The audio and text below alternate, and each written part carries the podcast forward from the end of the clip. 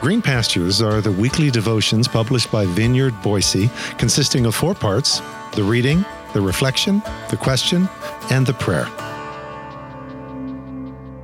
Green Pastures for Sunday, June 11th. Anchor Passage Hebrews chapter 6, verses 19 and 20.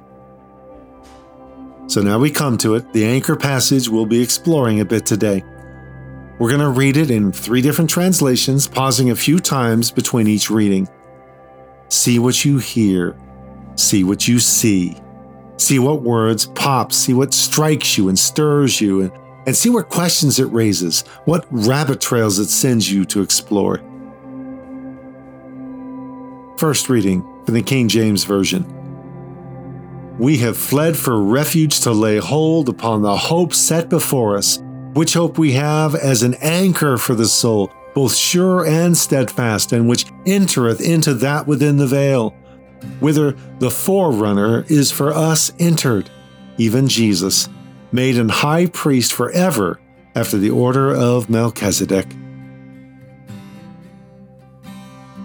Second reading from the New Living Translation. We who have fled to him for refuge can have great confidence as we hold to the hope that lies before us.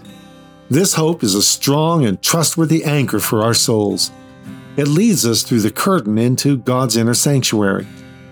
Jesus has already gone in there for us. He has become our eternal high priest in the order of Melchizedek.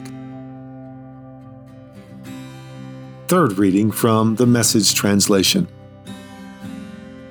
We who have run for our very lives to God have every reason to grab the promised hope with both hands and never let go.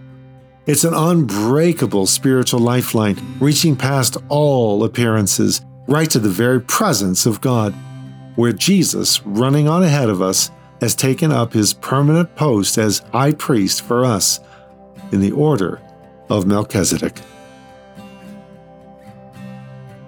Lord, drop these words like four anchors over the stern of this boat called life. Anchor us in each line, that we may avoid the jagged rocks of our times, so that you may bring us safely to the shores of kingdom come. Make these truths our unbreakable spiritual lifeline, passing through the veil of time and eternity no matter what storms may rage around us or what doubts may dismay within us. Let me grab hold of this hope in you, even as you grab hold of me with both hands and never let go. Amen.